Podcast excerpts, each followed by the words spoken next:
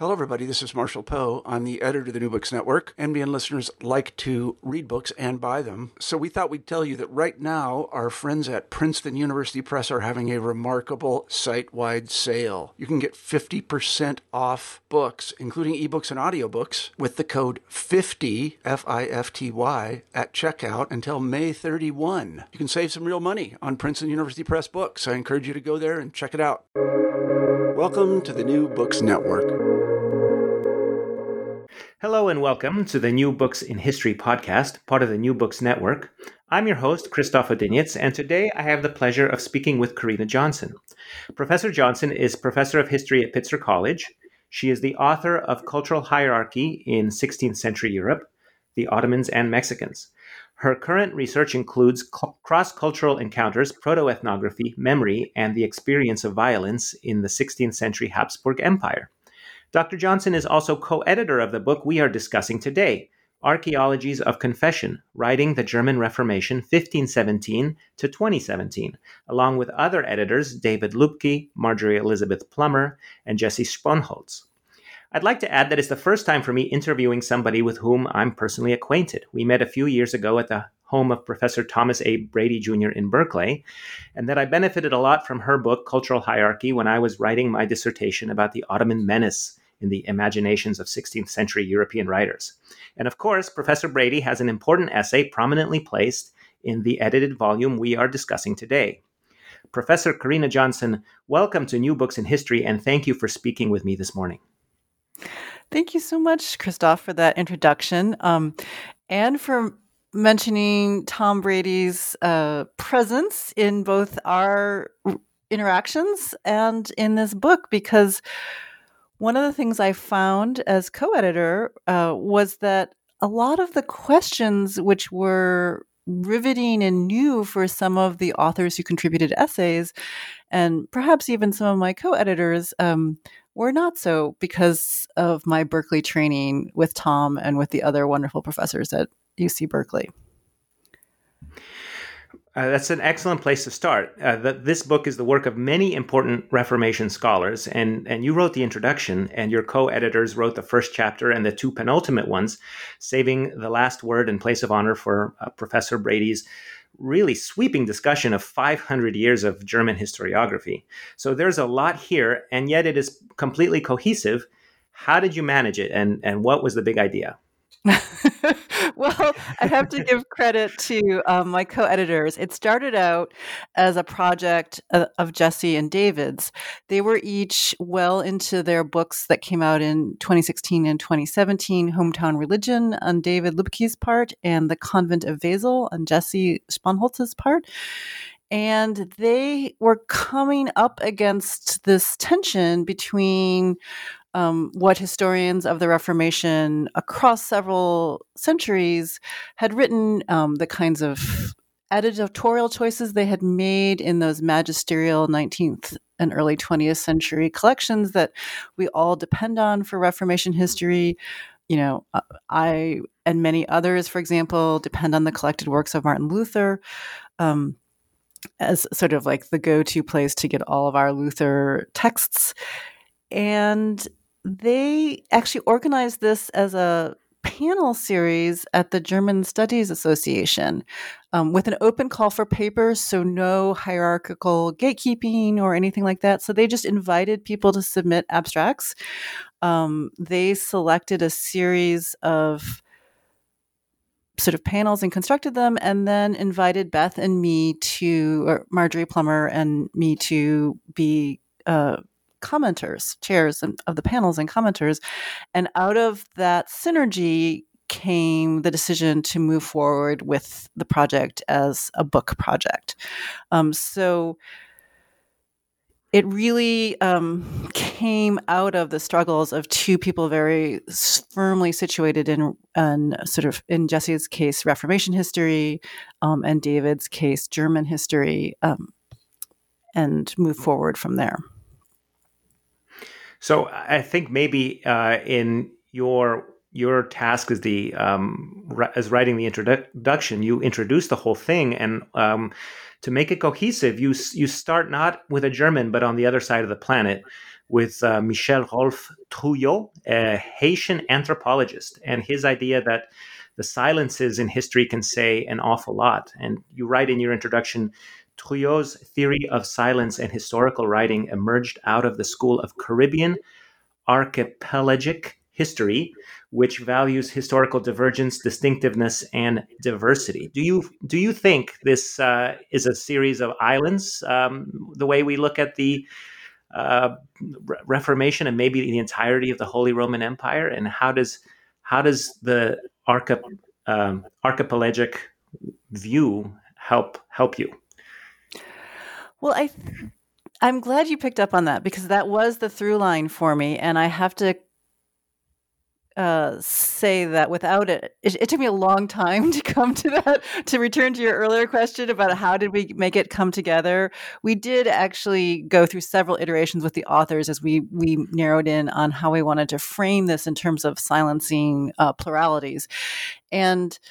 Um, Trouillot and then also Glissant, who is the person who comes up with this, who is sort of most famously known for theorizing this sort of archipelagic notion of how to think about history have both been i think really helpful in in breaking us away or encouraging us away from very sort of predictable historiographic trajectories. And you know the holy roman empire and other eastern central european states in the early modern period do in many ways um, also refuse to conform to those kinds of historiographies and uh, offer many different options out of a sort of a fertile field of of cultural, religious, political uh, sort of forces in the in the in Eastern and Central Europe,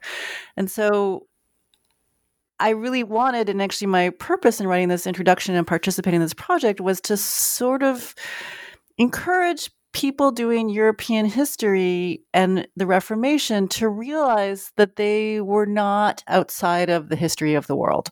And um, there isn't really, now there is more historiography within European studies that really asks people to feel comfortable with that notion. But when we were first conceiving of this idea, there wasn't a lot out there, and so going to Trouillot was seemed to be the the easiest way to do this. You know, Trouillot's become quite fashionable, I think, in the last four year, four or five years.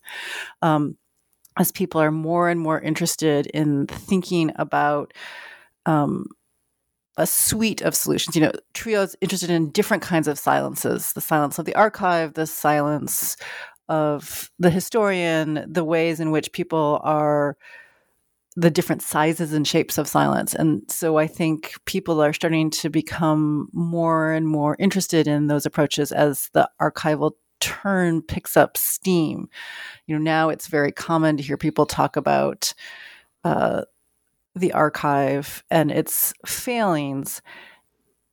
All of which though i should should should, should flag um, as pointing out that it's not that central european historians didn't understand that. You know i don't know about you and your training um, at berkeley but certainly one of the first things i learned from tom was to read all those essays on how archives are constructed or the archives i was going to go work in which were in austria were constructed those kinds of those for a long time were considered rather old fashioned um, and were ignored but certainly in my training at berkeley i was asked to learn about the nature of the archives construction as well as what positivist evidence lay within it. That's that's very important. Um, maybe let me take a step back and ask you to explain to the non-specialist and the general listener what this Germany before there was a Germany uh, looked like to begin with, because the, just the I remember my very first day in one of Professor Brady's classes. He would show us a map, and he'd say, "Here's the Holy Roman Empire." And you know, anybody who Googled Holy Roman Empire was like, "That's that's an empire," and it, be, it, looks more like somebody overturned a jigsaw puzzle onto a table. Or I've heard it described as a patchwork quilt. I've heard it described as a mosaic. And in this book, uh, uh, Tom writes, by, by Western European standards, it was a great ramshackle gathering of pluralities upon plur, plur, pluralities, each county, city, or town having its own dialect, manners, customs, and in many cases, a strong degree of self governance, uh, and, and so forth. Uh, is, perhaps the Reformation is the one thread that tries to uh, either through unity or opposition, give us give us a, a sense of what was going on in this this territory. Yeah, the Reformation sweeps over all of the Holy Roman Empire um, and its nominally related states. You know, and here I'm thinking of the Netherlands, Switzerland, which were theoretically part of the Holy Roman Empire, but clearly not in any meaningful way. Um, as you, as you just uh, laid out nicely with that quote, the Holy Roman Empire has many, many local and princely jurisdictions, and the emperor only has power, legal power through his subject rulers. So this indirect rule produces a beautiful diversity of approaches and creates many spaces for small states which ch- choose particular confessional, first, either um, some form of nascent Protestantism or chooses to remain Catholic in the early part of the 16th century, and then eventually with the clear division of forms of Protestantism into two dominant strands, which we now think of as Lutheranism and Calvinism uh, into th- three different choices that uh, of sort of religious structures and religious doctrines with which to sort of nurture the salvation of their subject souls. We see a really beautiful range of approaches and options, but we also see constant tension, right? Because just on the other side of the border, with that other little state nearby, is another confession. Um, so if you're if you're a Protestant in a Catholic state, you can, and there are records of this, accounts of this. You can just go over to the town where there, where the church of your particular confession um, is established, and you can worship there maybe not every Sunday, but you can go there fairly regularly. And so there's always a lot, you can never ignore the other religions. And it's very often, and I think one of the premises of this book, that the challenge of this plurality is something that people, um, particularly intellectuals and who are often the or reformers who are the subjects of this this book um, and many of the studies in this book are trying to erase. They're trying to erase the sort of the influence or the possibilities that their state their peoples will turn either towards a form of their own religion that they think is sadly mistaken or towards the other confessions. And you know, I guess one of the things that I think I really learned to embrace, and I'm hoping that you might share this thought, is that one of the beauties of Central Europe and East Central Europe is it really offers ideas of political formation. And here I'm thinking about nation states that are quite different from Western Europe. And the ways in which people are expected to negotiate and tolerate in the Holy Roman Empire are so much arguably richer and more capacious than they are in Western Europe. And I've been thinking about this um, more and more in light of uh, re- recent political events in Europe and in the United States in the last four years. And I think it's, you know, it's really uh, time for us to understand the possibilities of these these less centralized, more localized confederacies or federations, of which the Holy Roman Empire is often held up as a beautiful example. Iberia and the kingdoms of Spain are also held up that way since they don't share a constitution or um, the same legal governance until the 1640s, arguably. I I think that's very central and interesting to uh, to not only to thinking about history, but uh, I mean not only to the thesis of this book, but also to thinking about history because um, that is that's exactly right. In the in the in the Middle Ages, nobody thought about a nation, and nobody thought like, oh, well, I have to obey my local lord, that sort of thing. But who cares what flag is on the castle? And then by the 20th century, it's so obvious that everybody, every nation has a land, and every land has a nation, and so on. And somewhere in between, they they hammered this out and uh, in Spain we know about you know in the 15th century, and in England with the Hundred Years' War and so on. And um, I, Central Europe is so different, as you say. The the fact that there was a Poland and then there was not a Poland for 123 years uh, affects the way people think about it. And I can I sort of see from this this Holy Roman Empire to the unification of Germany things I did not appreciate before I opened this book, which is the desire to create a German the German nation and also the number of traumas they had all the way first through the Thirty Years' War and the um, and then through Napoleon. And it seems like that I wish maybe I don't know if you feel like you can explain it to a, a generalist or a, or just a, a, a, listener about the Kulturkampf that appears in essay after essay at the end of the 19th century. This wish to make Luther a German and Germans Lutherans and just a, nation out of the pieces. It's it's fascinating, um, and I, I, guess the 20th century horrors erase it a bit. But how did how did that work? What how do you understand the mechanics of nation making in what we call Germany? Well, I'm glad you focus on that because one of the wonderful surprises of this book was to discover exactly what points in time the authors consider pivots and which authors they you know of the reformation that from, for example, the 18th century, they considered central in framing the questions that would shape Germany. And stepping back just a little bit, I, I would say, because I was talking more about uh, the German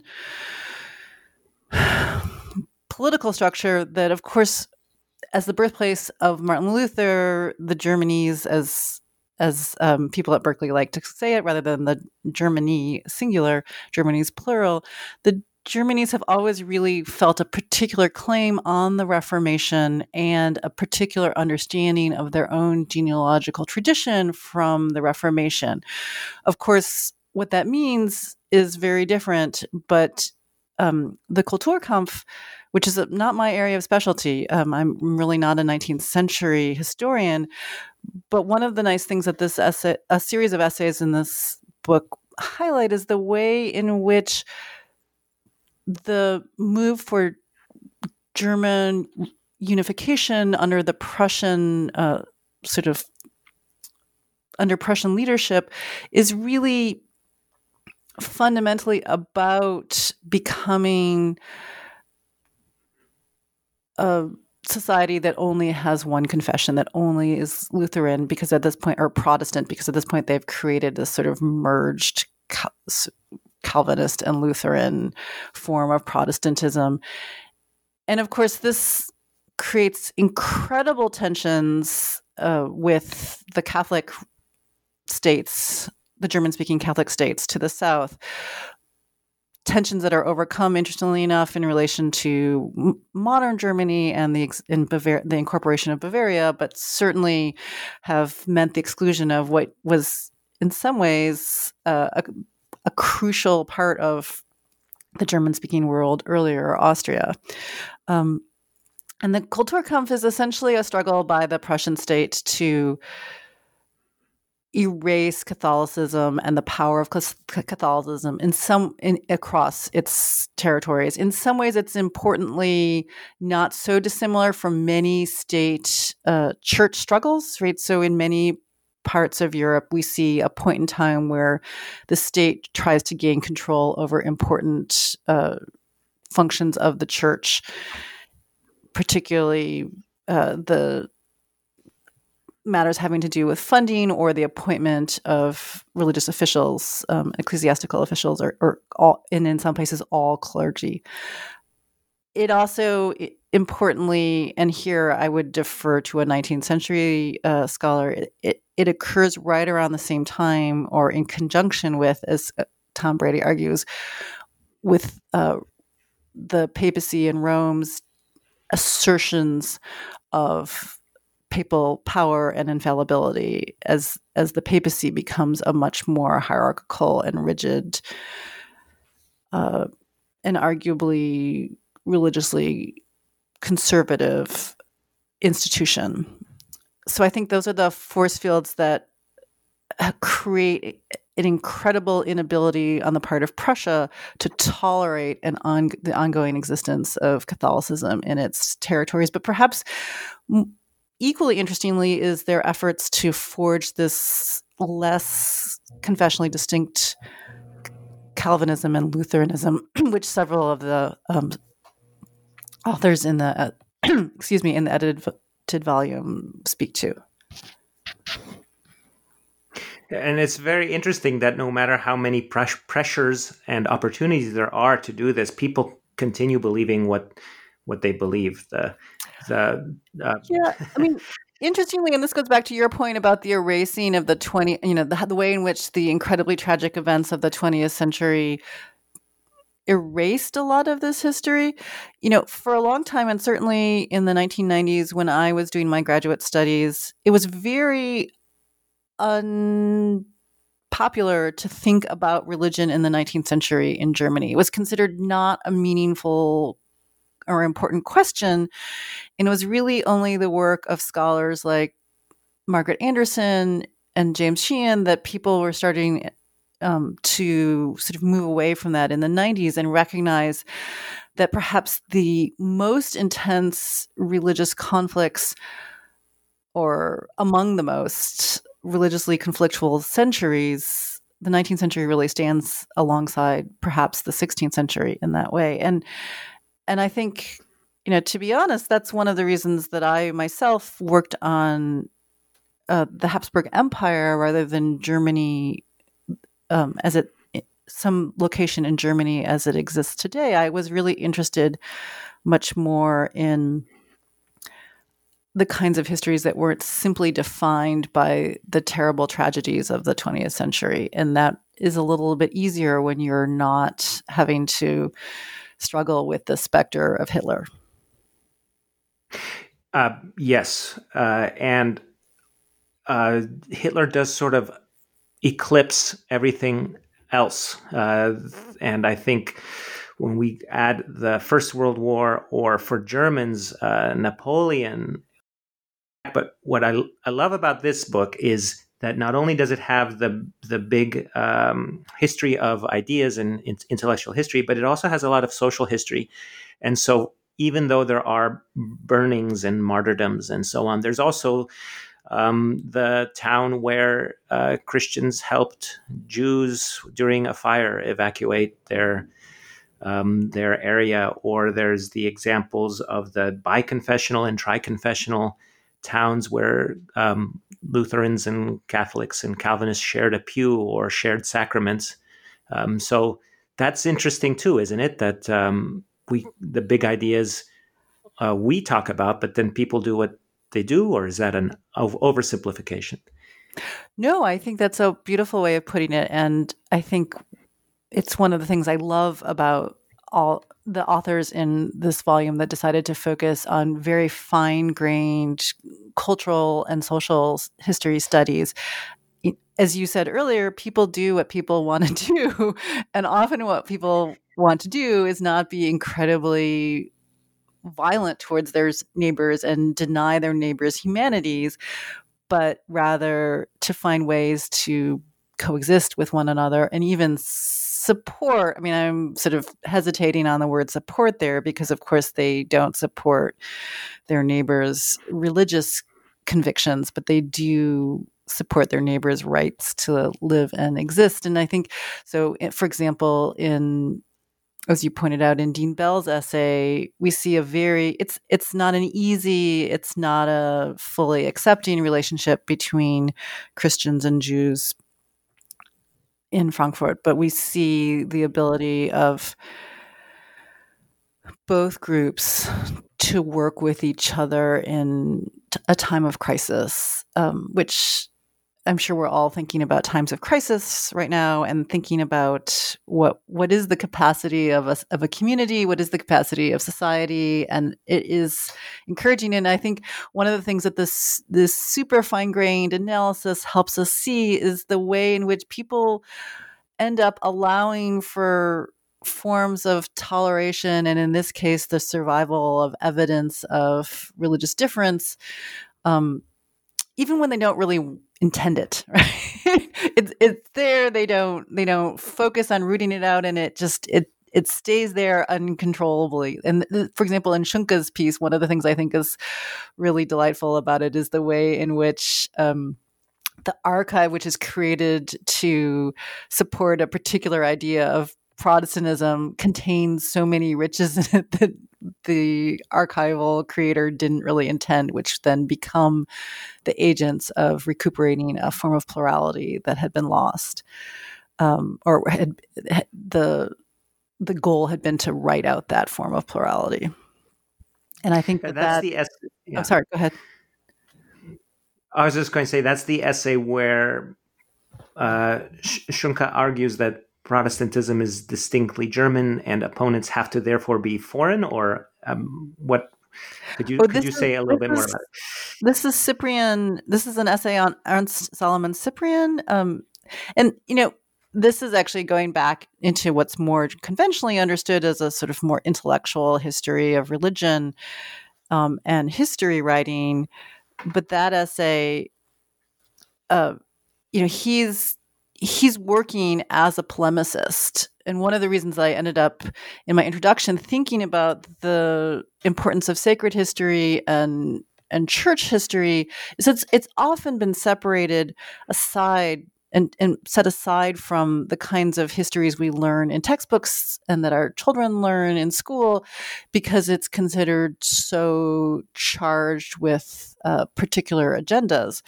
But uh, as we know, as his professional historians, all history comes with its own particular agenda. And in this case, Cyprian works hard to create um, a series of texts that argue for a very particular form of Protestantism and and then he creates this amazing archive which exists today.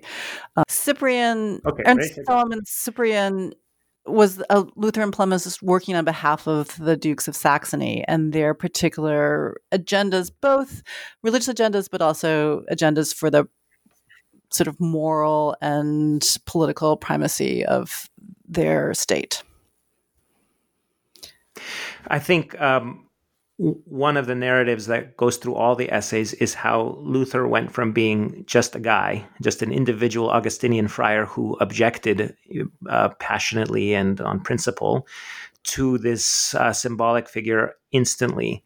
And there's uh, one one of your colleagues writes about how there was the burning of a papal bull that was not a was not a big deal the day it happened, but the next day when it went was written down, it was uh, Luther, you know, um, Luther burning it rather than um, I, I, forgot if it was Melanchthon or someone else. And the art, uh, the cover art is is of your book is Luther doing that. And um, uh, my, the the question is how Luther went from um, f- from a um, a religious thinker to this um, German symbol that uh, Schunka uh, p- picks up on, but even like every kind of German sort of claims Luther down to the East German Marxists who who wanted to include him in in their uh, history. You know, uh, how he he becomes this figure. Is he bigger than himself, or um, how did I, I I'm saying this because of your your your remark about the agendas of of histories? Is what's the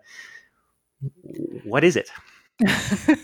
well, I do think that Natalie Krentz's article beautifully illustrates the way in which Luther, from very on early on, is a master of media representation. Right?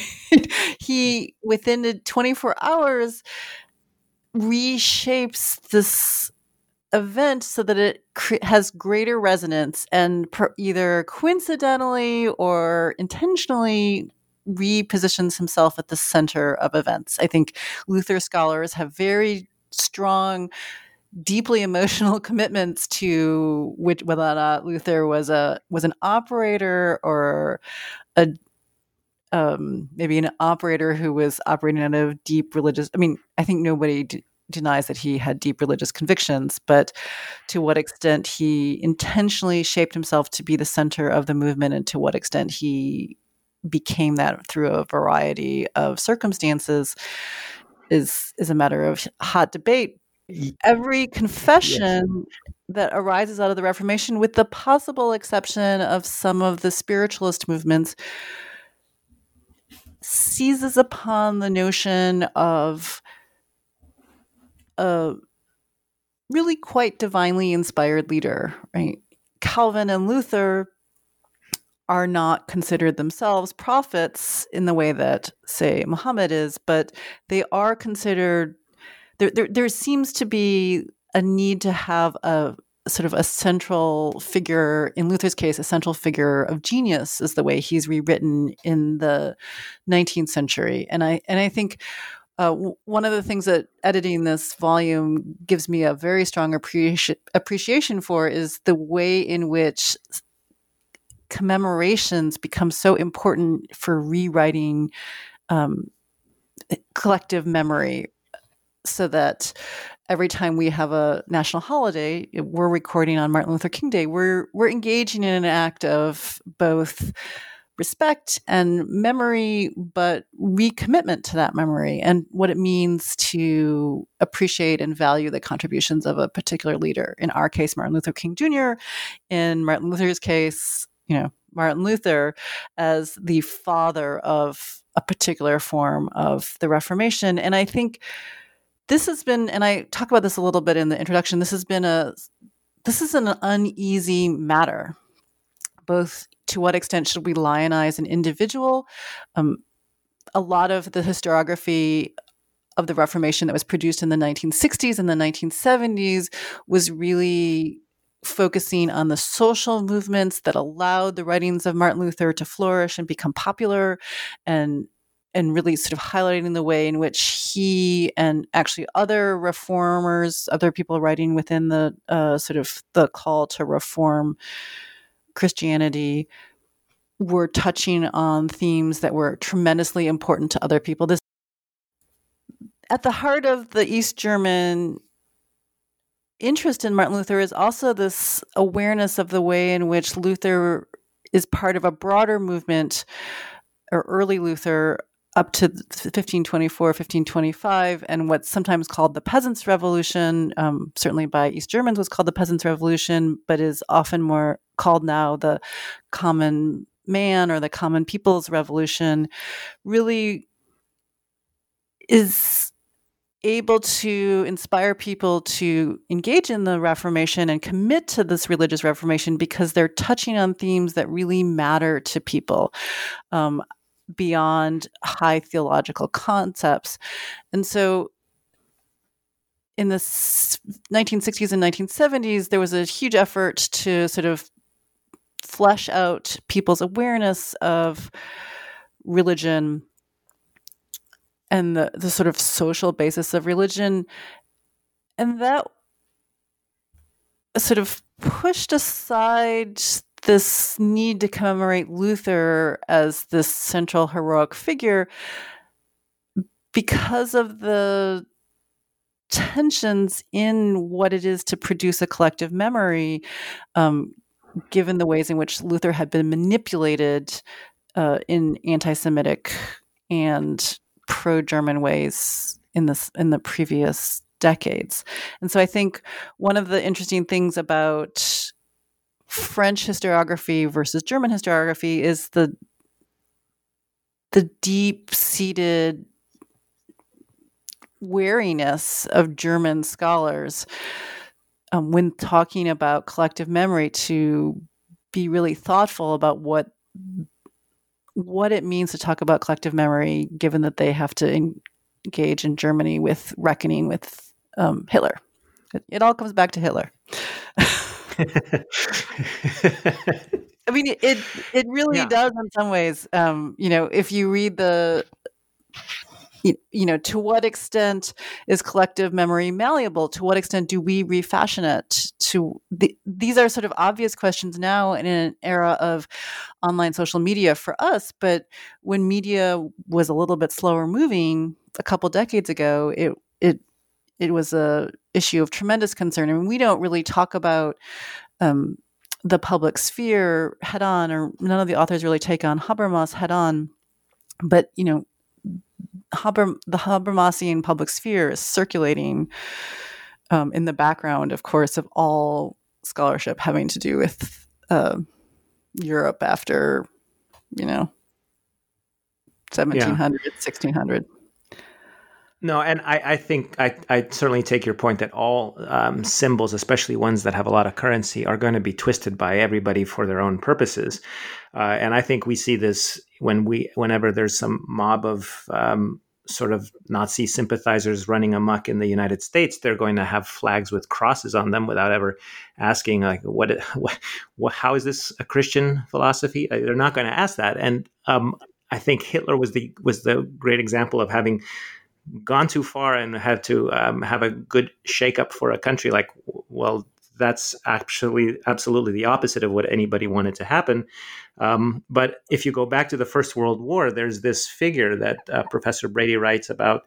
Um, Max Lenz, who sort of imagined Luther as a German war god, uh, sort of Christ like stand in, part man, part God, with us but not of us, um, with this desire to have a German Christian God who would oppose the English Christian God, who would oppose the French Christian God, and all these uh, extravagant and over the top uses of a guy like Luther, who was you know and i think to the to the suffering of those german peasants he was not interested in politics he was interested in in theology or maybe that's false maybe you can't be interested in theology without politics but he certainly was not willing to interpret christian freedom as something for for poor bowers to oppose their feudal lords he he sided against them um, so how how he becomes a marxist figure in in east germany is a, is weird to me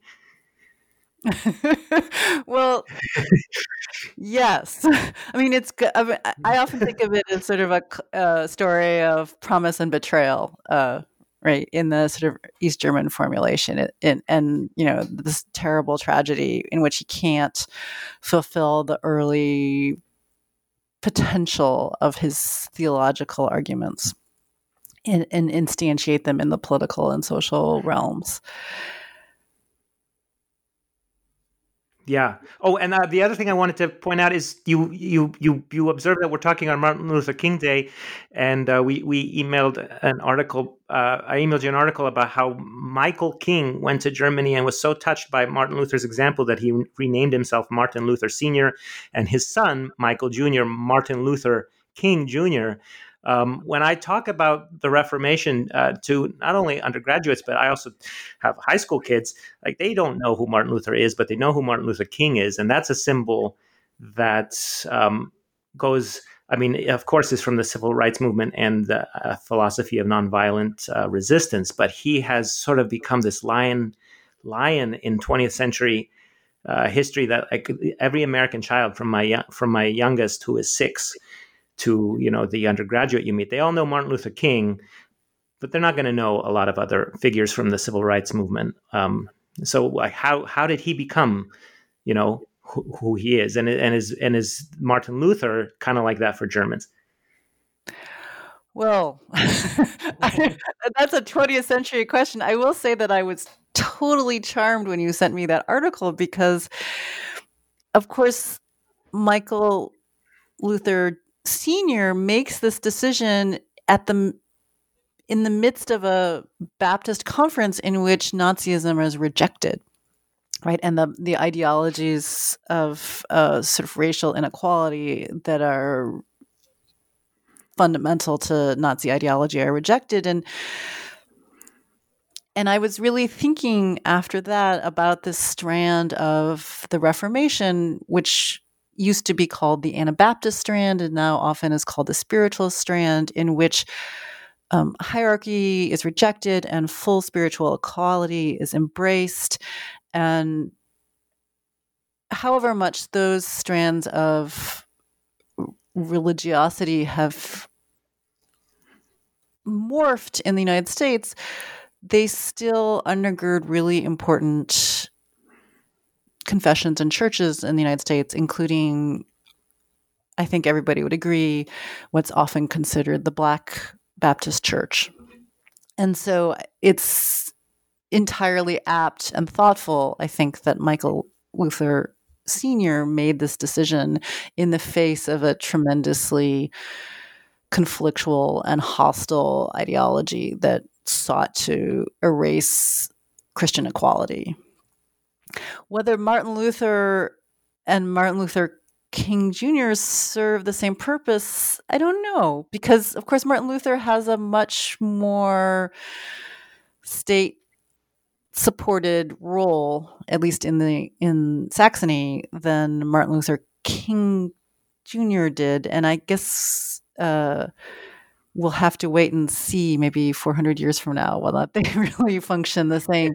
I mean, for me, the interesting thing about Martin Luther King Jr.'s legacy is the new wave of documentaries and films and and essays which ask us to to sort of remember the the collectivity of the civil rights movement. Um, I'm thinking here, um, particularly of the the biography that came out recently of um, James Baldwin. I am not your Negro, which I've taught to students, and they find to be a really powerful indictment of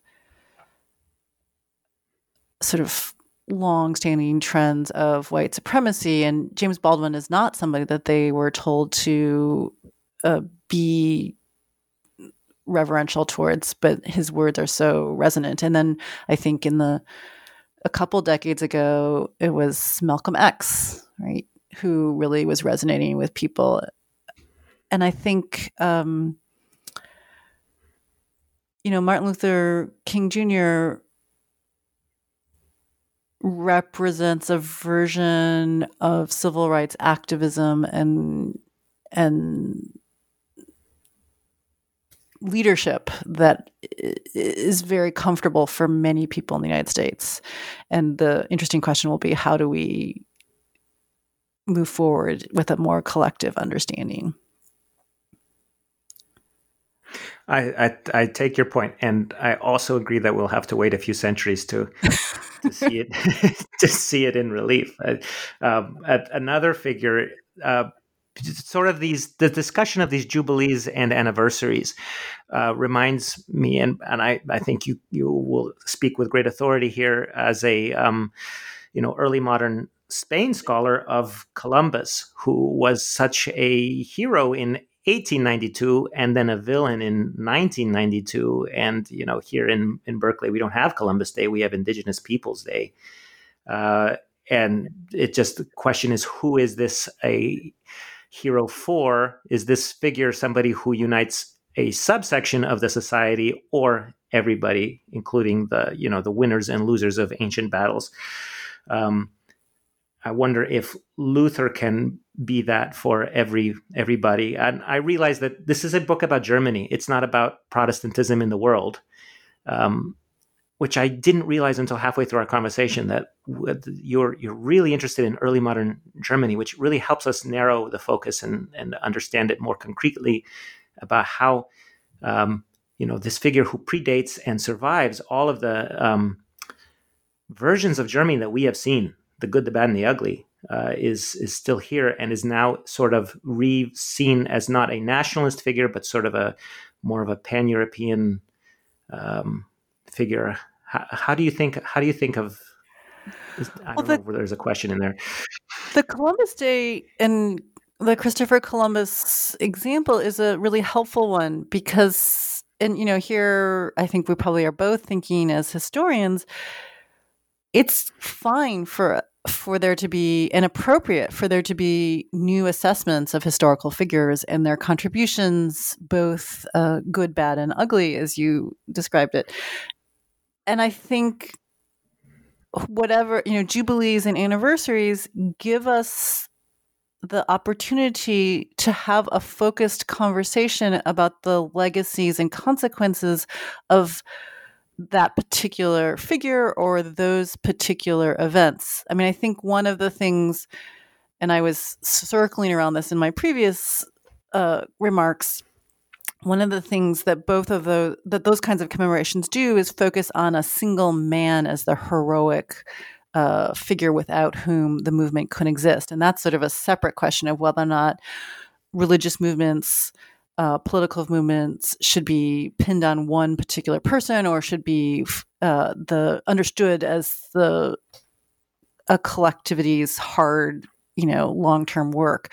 But I do think that it's important for us to never remain completely settled over time about what what are the lessons of history and because they do change as we learn to see different things, we learn to understand the consequences um, more fully. And I've, you know, I can imagine that the pendulum will swing back again for Luther. It is very striking that in 2017, Martin Luther was celebrated as this pan European um, bolt of light that uh, wasn't even exclusive to Christianity. There were a series of events in Europe which focused on Luther not just as a Christian figure, but as a as a sort of more broadly, you know, figure that opened up the possibilities of religious worship. As you mm-hmm. implied, this was this reflected a sense of scholars of the Reformation that the world they live in is terribly secular. This is something that both uh, Catholic and Protestant uh, theologians feel right now that that we're engaged, we're they're confronting this tremendously secular world out there. We'll see in 50 years what the what the problem is that we need Luther to we need to use Luther to think through, right? So we use Columbus, we we use Luther to think through problems that we don't, you know, historical interpretive problems, problems of res- consequences and outcomes, and and you know, people often get. Well, my parents are scientists, and they're often baffled by the idea that that there needs to be more history of some of these uh, figures and some of these events. But hopefully, what this book does is at, remind us that there's so much that got erased or buried or ignored and silenced that there's there's always more interpretive possibility for each of these figures. Columbus, maybe not so much anymore, since he um, he was well studied in 1992. I think. Yeah, I I think we've uh, there's I don't know how much more there is to say about him, but uh, but Luther, especially now, as you say, it's a secular time, and I was uh, visiting my wife's family in Denmark some years ago, and I took my kids to church, and we were like a third of the congregation, just me and three kids, and uh, there are I don't know if people in in Europe are still going to church. Uh, certainly, they are they are in Poland, but I don't know if that is true uh, in in other places, and um, uh, and at the same time, it's an ecumenical time when I find very little difference between you know my my Catholic principles and my neighbors' Protestant principles. I think we find ourselves in the same religious minority in a secular in a secular age. How how how does such a uh, theological figure guide us going forward? Well, I mean, I would say the different types of Baptist churches, there's tremendous difference between the African American Baptist church and the forms of evangelical, white evangelical uh, churches that probably understand themselves at some point as having similar spiritual origins, but have very different messages today. I would hope that the message of this book is not that we use Luther to guide us, but that we use, you know, to finding a solution that is embedded necessarily in his theology, but that we understand that the history of the Reformation has included so many people and so many projects and that there's a multiplicity, a multivalence of possibility within everything, including the Reformation. And that also history and historical, the archives, ar- archivists, historians engage in, through these projects of either erasure or recuperation, engage in real consequential argument you know political arguments. In another way of th- stating that is that there are facts but what you do with them and facts are facts. There are not alternative facts. There are facts. But what you do with those facts and and what meaning you give to those facts is what matters. I think that's a perfect last word and summary and i, I realize that our hour is up. But are there other questions that I did not think of, or um, that anything else we should say about about this lovely, lovely collection of essays? Um. No, I mean yes. Each essay, we could dwell on each essay for an hour. Um, I would say go read them.